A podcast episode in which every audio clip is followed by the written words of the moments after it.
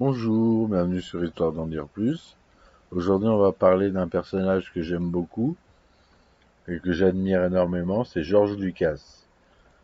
Donc George Lucas, c'est un réalisateur, scénariste et producteur américain né le 14 mai 1944 à Modesto en Californie. Issu de l'école de cinéma de l'Université de Californie du Sud à Los Angeles, il cofonde avec son ami Francis Ford Coppola le studio américain American Zoetrope, puis créé sa propre société de production, Lucasfilm. Il commence sa carrière de réalisateur avec le film THX 1138 en 1971 et American Graffiti en 1973. Il connaît ensuite la consécration avec les deux premières trilogies cinématographiques Star Wars. Énorme succès au box-office, la saga galactique fait de lui un des cinéastes les plus reconnus reconnu et fortuné du cinéma américain, mais aussi complique sa vie, notamment à cause de ses relations difficiles avec les fans. Lucas est aussi le créateur et le scénariste de la saga Indiana Jones, réalisée par son ami Steven Spielberg. Il produit aussi d'autres films comme Labyrinthe ou Willow, les séries télévisées comme Les Aventures du jeune Indiana Jones ou Star Wars The Clone Wars. En 2012, il vend sa société de production au groupe Walt Disney Company et annonce qu'il prend officiellement sa retraite. Il tire son inspiration des films à épisodes, vu de son enfance et différentes mythologies. Il est également influencé par le cinéma expérimental et permet au monde du cinéma une grande révolution technologique, tant au niveau du son, du montage, de l'animation par ordinateur et des effets spéciaux. Marié deux fois et père de quatre enfants, il est également philanthrope. Il investit sa, fortune dans l'éducation et l'art. George Walton Lucas Jr., né le 14, mai 1944 à Modesto, en Californie, où ses parents, Dorothy Elinor Bomberger et George Walton Lucas Sr., tiennent une papeterie. Il a trois sœurs prénommées Anne, Kathleen et Wendy, son père, un lointain cousin de l'acteur Marlon Brando, l'élève avec rigueur, la famille étant luthérienne. C'est un enfant petit pour son âge, d'apparence fragile et victime de harcèlement scolaire à l'école. Durant sa jeunesse, comme de nombreux jeunes américains de cette époque, il lit des comics. Et parmi ceux qui le marquent durablement, il y a les séries d'horreur et de science-fiction de EC Comics, les super-héros des Marvel, comme les 4 fantastiques de Jack Kirby. Il se passait également pour les fictions radiophoniques et les westerns télévisés, les motos, les voitures et le rock and roll. Fanatique de course automobile, passe son permis dès l'âge de 16 ans et se rêve pilote professionnel. Mais le 12 juin 1962, à l'âge de 18 ans, il a un terrible accident de voiture au volant de son auto Bianchi Bianchina sa voiture se retourne, mais miraculeusement, sa ceinture cède au même moment. Il est éjecté avant que le tôle de l'engin ne l'écrase contre la route. Il reste malgré tout deux semaines en soins intensifs. Transformé par cette expérience, il met fin à ses ambitions de devenir pilote. George Lucas commence à aller à tard à aller au cinéma, peu avant euh, d'aller à l'université. En effet, son éducation à l'image venait jusqu'alors principalement de la télévision.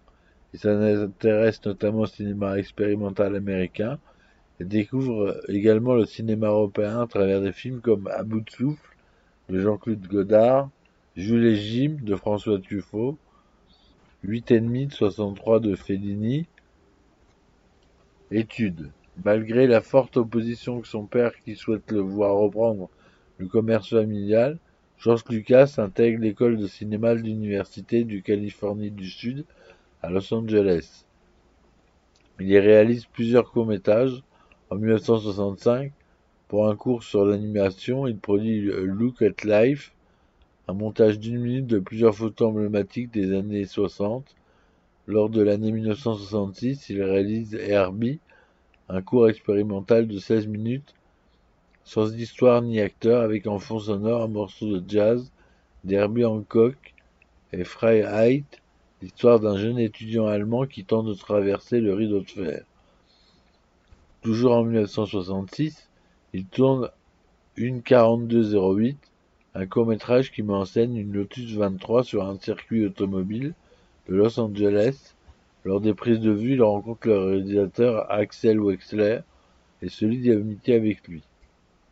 En 1967, il réalise le court-métrage dystopique Électronique Labyrinthe THX 1138 4EB, en hommage à l'un de ses films favoris, 2187, d'Arthur Lipset.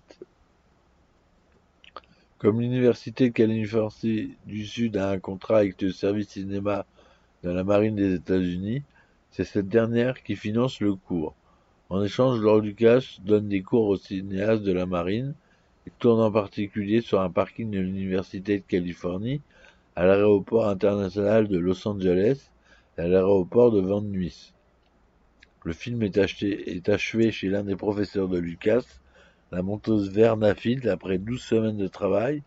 Impressionné par ce cours, l'aspirant cinéaste Steven Spielberg se présente à Lucas pour le féliciter. Lucas réalise ensuite The Emperor, un documentaire de 20 minutes sur l'animateur de radio Bob Hudson, puis Anyone Lived in a Pretty Old Town, adaptation du poème homonyme d'E. Cummings, et 6-18-67, un documentaire sur le tournage en Arizona du film Lord McKenna de J.D. Thompson, un, western au budget confortable. Lucas juge ridicule l'opulence de ce film. Il est même choqué par la lourdeur du tournage alors que lui et ses condisciples tournent des films à 300 dollars. Plusieurs étudiants sans université ont essayé à envoyer sur ce tournage pour y réaliser des films. Les autres étudiants du groupe réalisent des films assez classiques sur le tournage. Lucas lui préfère un décor naturel pour réaliser une variation sur la beauté du désert sans rapport direct avec le film. En janvier 68, son cours électronique Labyrinthe est projeté lors de la troisième édition du festival du film étudiant tenu au Lincoln Center à New York. Il y remporte le premier prix dans la catégorie film dramatique. Le film lui permet d'obtenir un stage de six mois au studio Warner Bros. à Burbank. Il est affecté sur le tournage de La Vallée du Bonheur, le troisième long métrage de Francis Ford Coppola. Sur le plateau, il se lie rapidement d'amitié avec le réalisateur Coppola et qui autorise même Lucas à devenir son assistant le temps du tournage à condition qu'il trouve une bonne idée par jour. Toujours en 1968, Francis Ford Coppola lui confie la réalisation de Filmmaker, un documentaire sur la production du film Les gens de la pluie. La, forte amitié presque fraternelle entre Francis Ford Coppola et George Lucas est déterminante dans la vie de ce dernier. En effet, Coppola croit beaucoup dans les capacités de Lucas et va tout tenter pour lui donner confiance en lui, particulièrement en le poussant à écrire ses propres scénarios. Leurs personnalités sont pourtant aussi éloignées qu'ils sont physiquement différents. George Lucas allant jusqu'à dire Ma vie n'est qu'une sorte de réaction à la vie de Francis, je suis son antithèse. George Lucas est aussi introverti, frêle, prudent, maniaque du contrôle, que Coppola est extraverti, grand, audacieux et aime déléguer. En mai 1969, pour obtenir une certaine indépendance envers Warner Bros., Coppola et Lucas fondent à San Francisco leur propre société de production, American Zoetrope. Lucas en est nommé vice-président exécutif. Néanmoins, il semble que les visions de George Lucas et de Francis Ford Coppola divergent dès le départ concernant cette société. Lucas la voyant comme un moyen de retrouver l'ambiance et l'univers de travail amical qu'il a connu à l'université, Coppola tendant plutôt à en faire une major alternative.